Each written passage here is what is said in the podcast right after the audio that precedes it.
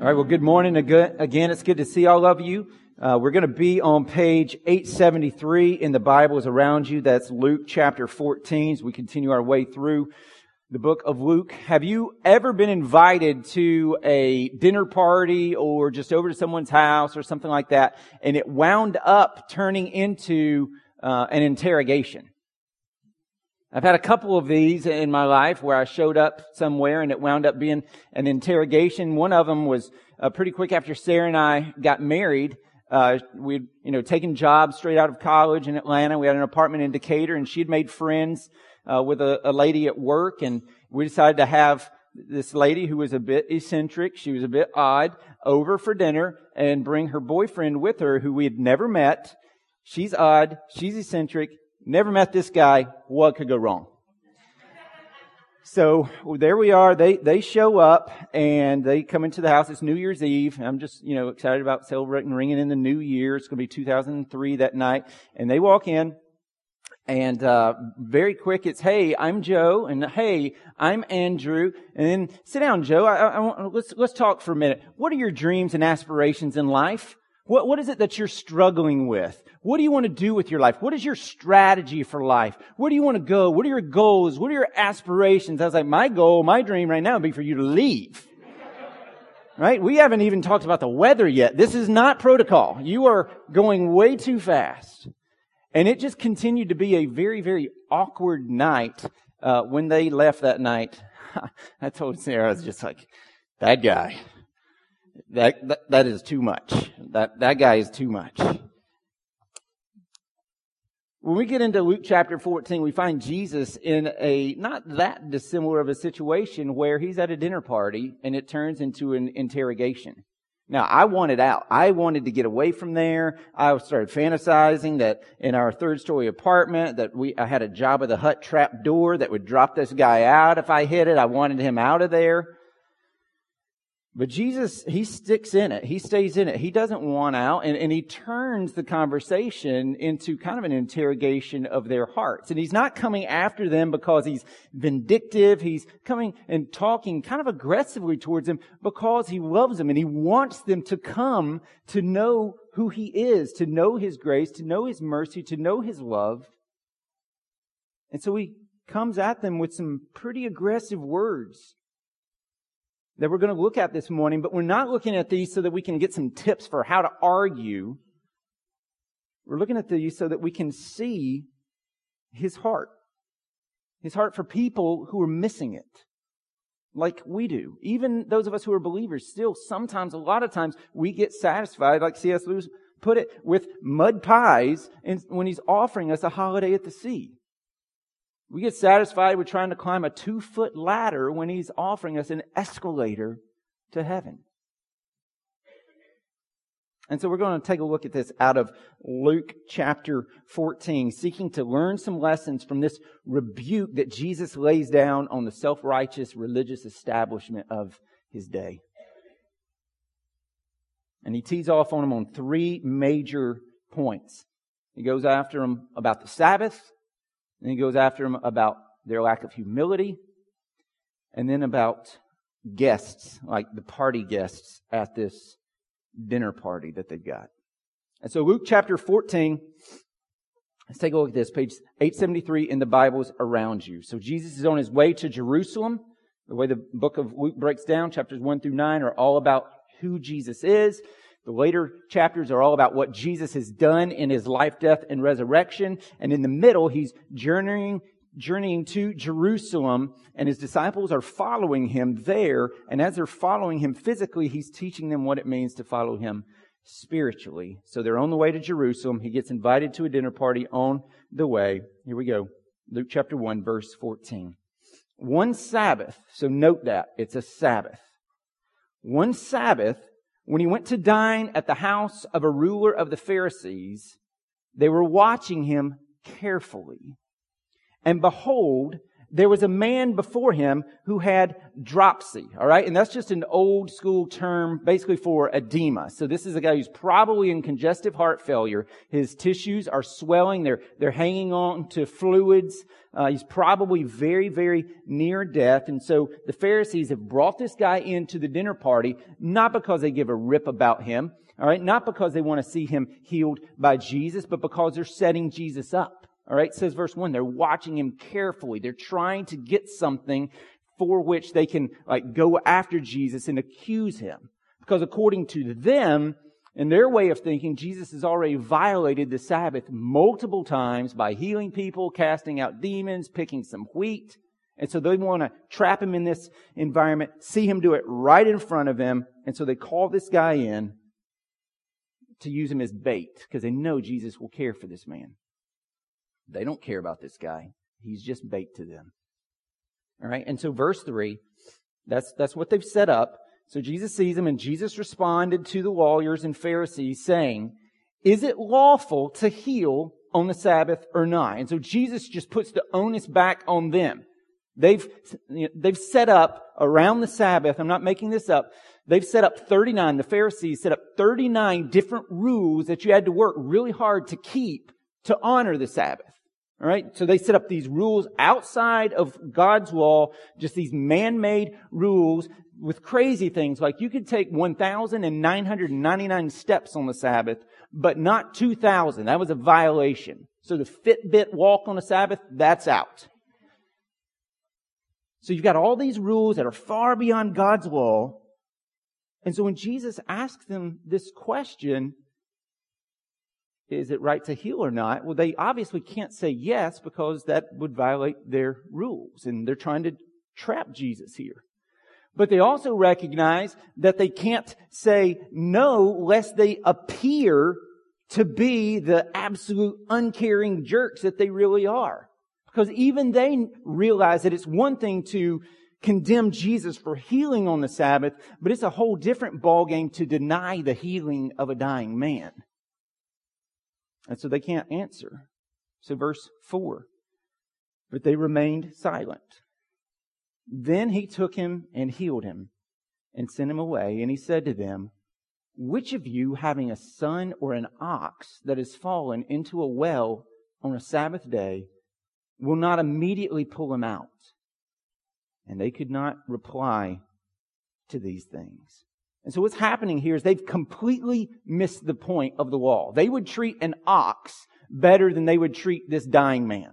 That's how they see the law. They've missed the entire point of the law, which is to love God and love our neighbor as ourselves. That's what the whole law is pointing to. That's how it can all be summarized, Jesus says in Matthew 22.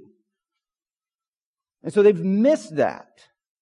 All right? And the, the Sabbath is to be honored. It's part of the moral law that's still in effect. Ceremonial and civil have been fulfilled by Jesus. Moral law still in effect. And so it's still on us today as a gift. This is straight Ten Commandments. And so it's to be honored, all right? But it's a day that is to be honored rightly. And that's going to be number one in your notes. Honor the Sabbath rightly. The Pharisees had jacked it up. So number one, honor the Sabbath rightly. When I was a kid growing up in Pine Log, Georgia, the cardinal sin was mowing your grass on a Sunday. Now, on Saturday, you could be chain smoking three sheets to the wind and your whitey tidies on your snapper comet. But don't you dare mow on Sunday. That was fine. And that is not a hypothetical picture.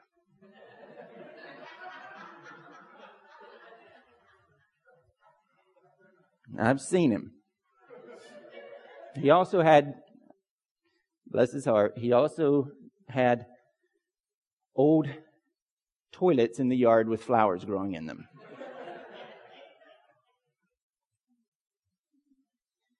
but where does this idea come from? All right? This idea of the can't mow on Sunday and, and these rules around the Sabbath, it comes from a poor understanding of the Sabbath an understanding of the Sabbath like that of the Pharisees, an understanding built on self-righteous legalism. where you take a blessing that God has given and you strap a bunch of man-made rules to it and turn it into a burden. That's what self-righteous legalism always does. It takes blessings and it turns them into burdens. And so the blessing of the Sabbath, all right, is this, that God in His grace has given us a day where we can stop doing, doing, doing, doing, doing, and just be. And it's based upon the creation account and the fact that God rested on the seventh day. Which, think about it, is a little bit weird theologically because God doesn't need to rest. Yet He does. Which should probably say something to us about our lives. He doesn't need to take a rest, but He does. He Should probably speak to us. But it's a whole lot more than probably speak to us because in His grace, He's not just suggested a day of rest, He's commanded it. And He's given this, His people this day to just stop running around like a chicken with its head cut off because almost every single person, almost every single person in this room is overcommitted and overextended. And God's saying, this is how I created the world to be. This is how I created it to be for human flourishing, to take a day of rest, to stop doing and just be. Have a day of rest and a day to worship and a day to recreate. But the Pharisees, again, they've twisted this. They've taken a blessing, they've turned it into a burden, they've invented these 39 different rules of how to keep the Sabbath, and they forced those on everyone. This is how you keep the Sabbath. And so they turned this blessing of a day into a burden from a legalistic standpoint. Our problem today, for many of us though, is not that. It's that we've turned this blessing of a day into a burden from a licentious standpoint. Just treating it like any other day. Save maybe an hour for church if it's convenient. But then it's back to the ball fields and it's back to crazy amounts of homework. It's back to the office. It's back to the grind. Folks, God is saying, honor the Sabbath rightly. Rest. Take a break. Your life is not going to fall off the train tracks if you rest for a little bit. God will hold your life together as you exercise faith in Him and rest. Turn it off for a minute. Slow down. Take a breather. Take some time to gather with the church. Take some time to serve your neighbor, love your neighbor, break bread, be hospitable, have people in your homes. And so rest in Him. Trust what He says here. Worship, serve, recreate, get the Fitbit out, go for a walk, take a nap. Play wiffle ball with your kids. Go fly a kite. Go fishing. Focus on Christ. Focus on His gospel. Learn to say no to some things so you can say yes to better things. Honor the Sabbath. Keep it holy. Have a heart disposition towards the sanctity of a day set aside for worship and service to the Lord. And if you can do that on your John Deere out in your front yard, relaxing, if that's relaxing for you, if that's a prayerful time for you, then go at it. It's not so much about the act as it is the attitude. My only request is that you please refrain from mowing in your tidy whities. we want to love our neighbors. And so the first lesson from this dinner party is honor the Sabbath rightly. Don't be a legalistic, uncaring, pharisaical jerk, alright? But don't be a licentious, take it or leave it. I'm smarter than God. I'll make my own playbook and my own way of doing things. You know, grace presumer. Don't be an antinomian. That's the $10 word there. Honor the Sabbath rightly, like Jesus did, serving this man, healing this man. So that's lesson number one. Lesson number two, take the back seat humbly. Okay, take the back seat humbly. Look at verse seven with me. Now he told a parable to those who were invited, when he noticed how they chose the places of honor, saying to them, when you are invited by someone to a wedding feast, do not sit in a place of honor, lest someone more distinguished than you be invited by him, and he who invited you both will come and say to you, give your place to this person, and then you will begin with shame to take the lowest place. But when you're invited, go and sit in the lowest place, so that when your host comes, he may say to you, friend, move up higher. Then you'll be honored in the presence of all who sit at the table with you. For everyone who exalts himself will be humbled, and he who humbles himself will be exalted. And so in, in that day, the way the culture worked is at a major event, a major banquet, the way they, you know, did the seating is they did that through like a, a ranking system based upon family and social status. And so the closest thing we might have today is an actual wedding service. So you've got the bride and the groom that are up here, and then flowing out from them on each side are, you know, uh, groomsmen and bridesmaids, and often they're kind of put in a ranked order of closeness. So you've got the best man and, you know, on down. So in mine and Sarah's wedding, my best man was my dad, and then had my brother, and then I had my best friend Dan, and then I had a college friend Brendan, and then a couple of other folks uh, as, as, well. And so Brendan down here, it would have been really weird for him to just come up and assume I'm going to stand right by Joe, you know, because he'd be taking my dad's place. He'd be taking the best man's place. So I'd have to say, Brendan, I love you, buddy, but no, this is the place for the best man. You move on down there. Or if my dad came in and he sat at the end, but dad, come on up here. I want you to sit, I want you to stand right beside me because you're my best man. And, and so when Jesus is telling us this, you know, all these little details here, this is not, he's not just giving social tips on a wedding or the way we should sit at an old school banquet. He's not teaching, t- teaching us to take the lowest seat, um, so that we won't be embarrassed. And he's definitely not telling us to live out a fake humility so that we'll get esteemed by others. Jesus hates the kind of pride that pretends to be humble. What Jesus is doing here with this object lesson, he's, he's helping us to see that in the end, when everything is made right, when Christ returns, new heavens, new earth, in the end, the humble will be exalted and the exalted will be humbled. In other words, the Pharisees who think they are good enough, they think that they are prominent enough, that they have the pedigree, that they have the education such that they can take the best seat in God's eternal banquet of heaven. Jesus is saying, you're not even going to be there. But those who beat their chest and say, have mercy on me, God, a sinner, they will have the best seat in the house. Philip Ryken puts it like this. If there's any place at all for us at the eternal banquet, it is only by the grace of God. The only people who will be exalted at the final judgment are people who humble themselves before God, who know for sure that they are unworthy sinners, and who therefore put their total trust in the mercy of Jesus Christ on the basis of his death on the cross. To go up to glory, we first have to go down in humility. And so, friend, without Christ, humble yourself before God. Let go of the pride that shackles you to thinking that you're good enough or that you could do enough that God would accept you. If that were true, Jesus died for nothing.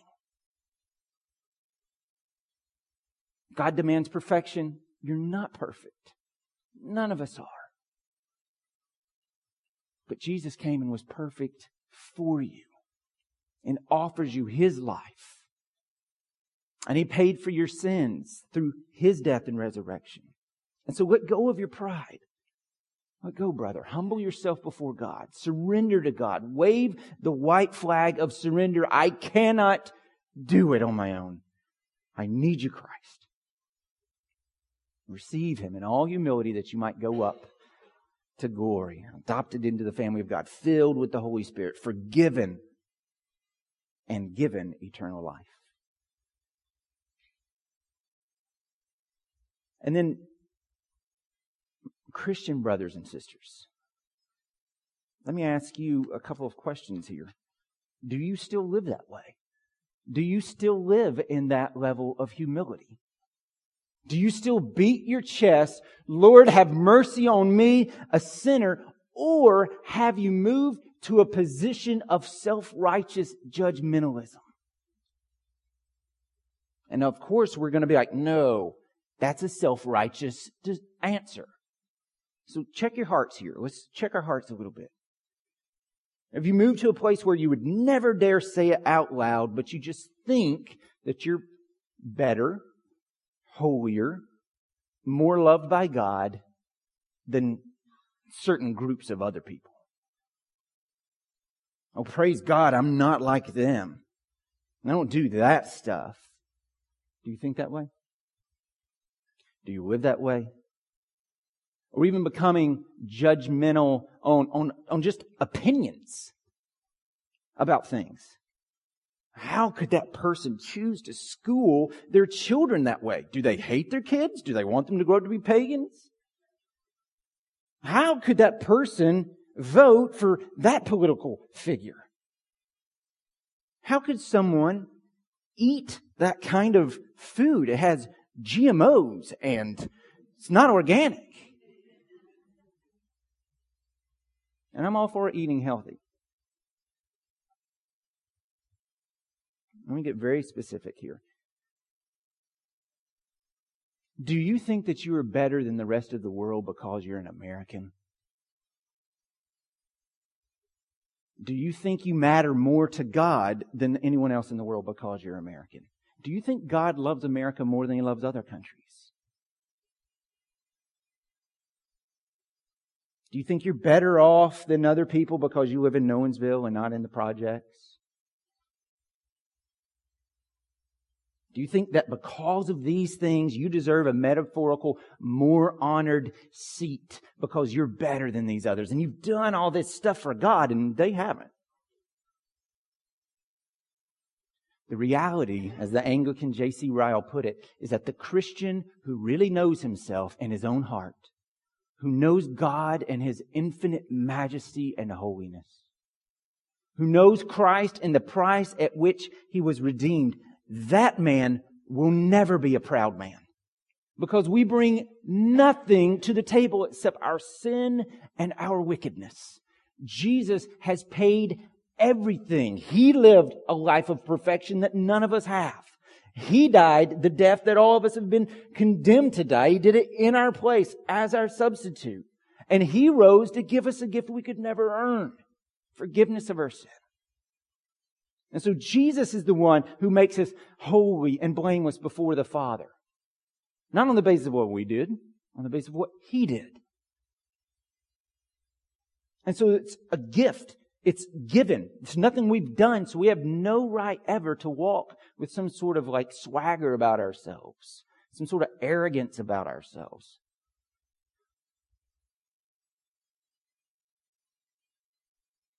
We didn't do anything to make ourselves born. We didn't do anything to make ourselves born in a certain place. We didn't really do anything to make ourselves actually born again. The Spirit blows where it will, and God saves. We didn't do that. God did. And so the reality is that there shouldn't be, there really isn't, an uh, uh, there's no such thing as an arrogant Christian who understands what being a Christian actually means. Those things can't grow in the same dish together. True Christianity and arrogance. It, it doesn't work. Humility marks the life of a true follower of Christ. Listen again to what John read earlier, Philippians 2.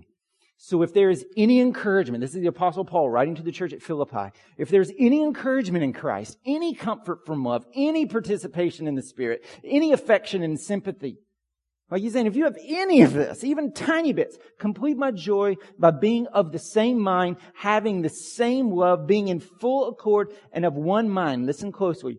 Do nothing from selfish ambition or conceit, but in humility count others more significant than yourselves. Let each of you look not only to his own interests, but also to the interests of others. And then he gives us an example. Have this mind among yourselves, which is yours in Christ Jesus, who, though he was in the form of God, Jesus is God, did not count equality with God a thing to be grasped, but emptied himself by taking the form of a servant, being born in the likeness of men. And being found in human form, he humbled himself by becoming obedient to the point of death, even death on a cross. Get this. God of the universe humbling himself and becoming a human and then dying on the cross a criminal's death, right? Therefore, so humili- humiliation, therefore God has highly exalted him and bestowed on him the name that is above every name so that the name of Jesus every knee should bow in heaven and on earth and under the earth and every tongue confess that Jesus Christ is Lord to the glory of God the Father. And so verse 5 of that passage again, look at that. Have this mind among yourselves, which is yours in Christ Jesus. This is how we're to live with the mind of Christ, humbly, in humility. And so that's lesson one and two. Our final lesson from this dinner party begins with Jesus just continuing to offend every single person at the party. So look at that with me in verse 12. He's just talked to all the people that were invited. Now he's going to talk to the host. Verse 12. He said also to the man who had invited him, when you give a dinner or a banquet, do not invite your friends or your brothers or your relatives or your rich neighbors, lest they also invite you in return and you be repaid. But when you give a feast, invite the poor, the crippled, the lame, the blind, and you will be blessed. Because they cannot repay you. For you will be repaid at the resurrection of the just. This is actually the first mention on Jesus' lips of the resurrection in the book of Luke. Verse 15. When one of those who reclined at table with him heard these things, he said to him, Blessed is everyone who will eat bread in the kingdom of God.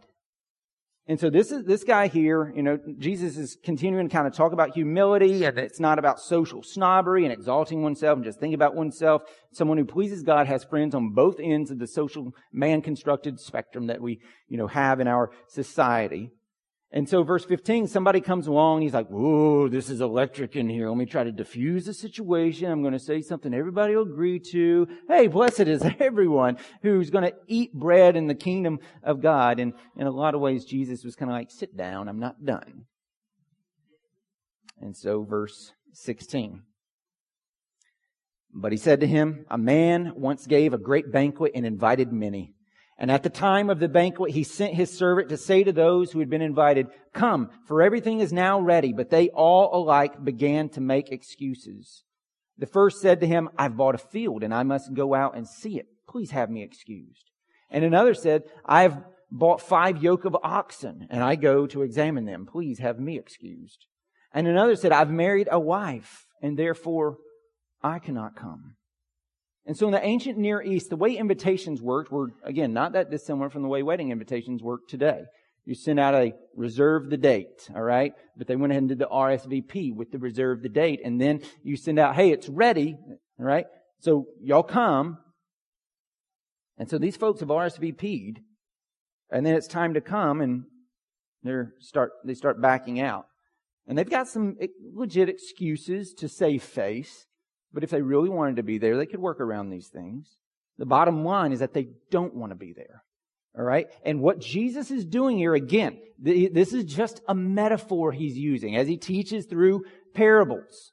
So this is a parable he's teaching through. And the, the point is that these people don't want to come to the eternal banquet of heaven. All right. The book of Revelation calls it the marriage supper of the Lamb.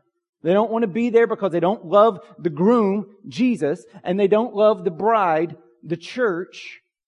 And so verse 21, so the servant came and reported these things to his master.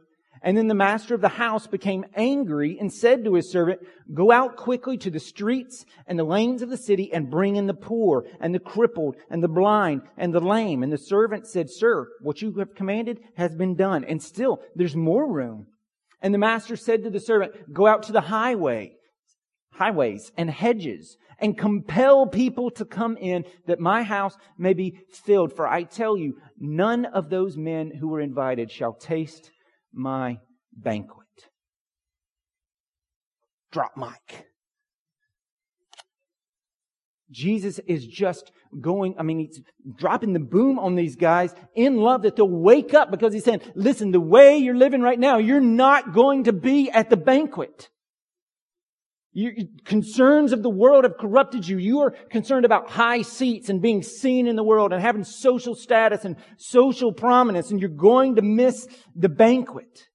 And that's a word to all of us, and especially my friends in here who don't yet know Jesus.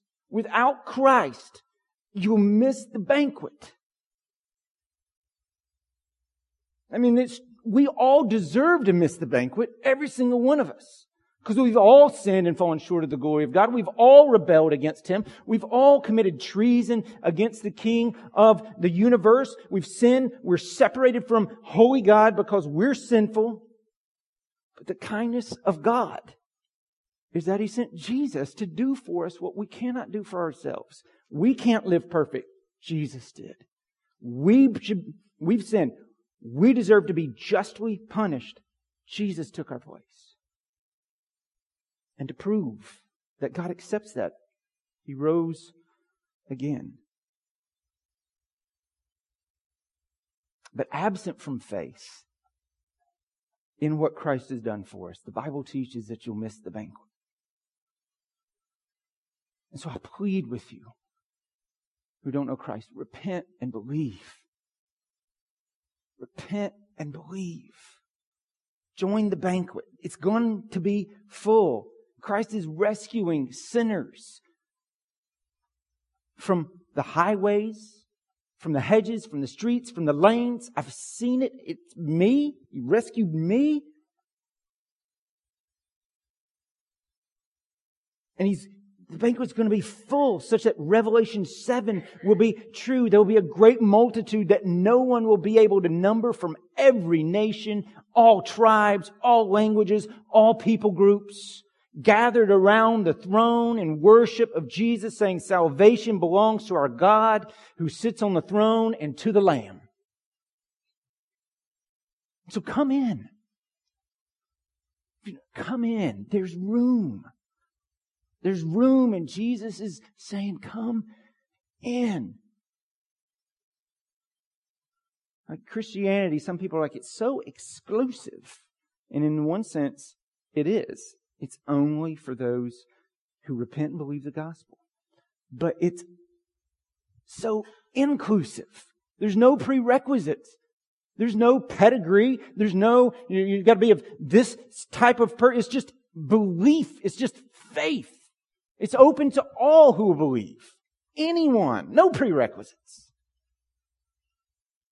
So come in. And that come in, that, that's the application for the, for the church, for us, for those of us who believe. For, for those of you who are not yet Christians, the application is come in.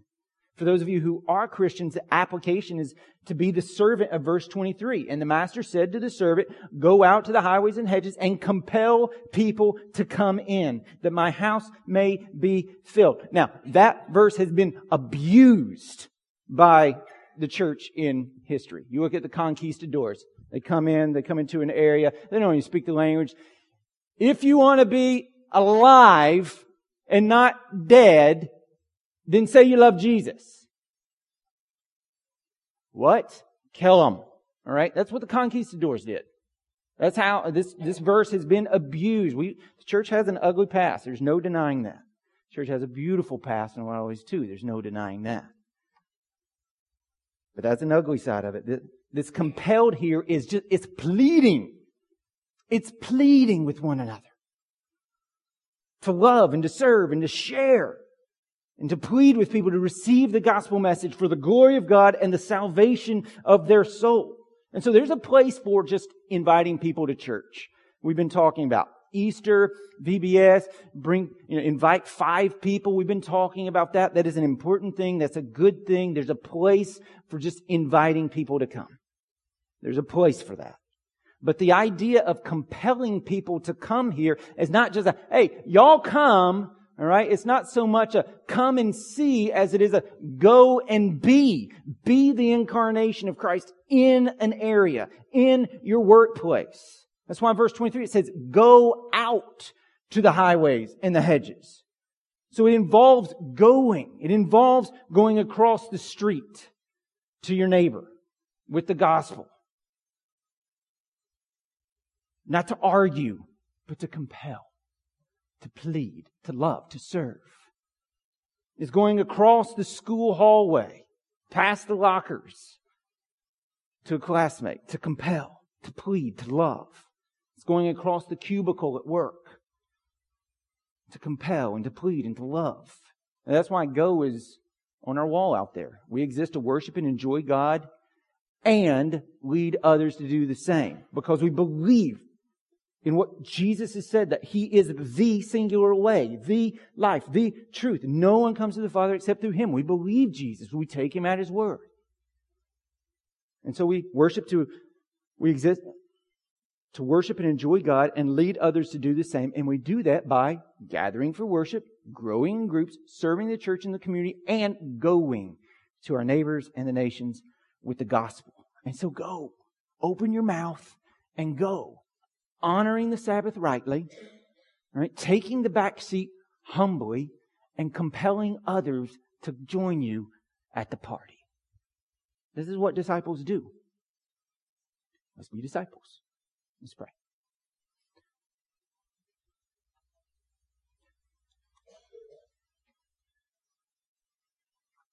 Father, help us as a church to show forth the glory and the grace of who you are and what you've done for us in Christ. To lift high Jesus.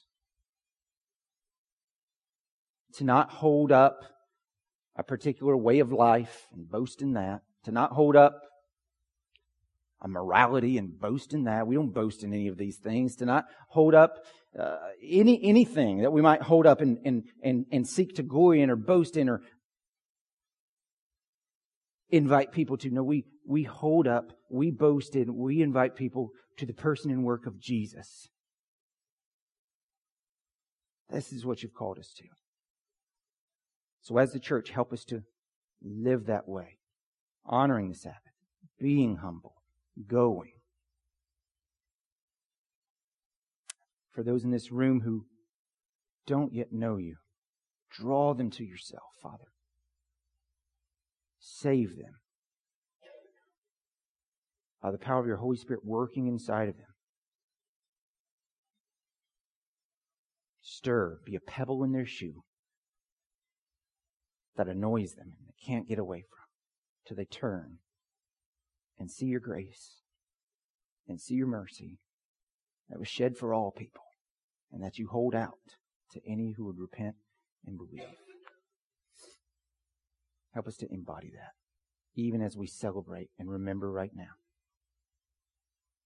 your sacrifice on the cross so that we could be forgiven. It's in Jesus' name we pray. Amen.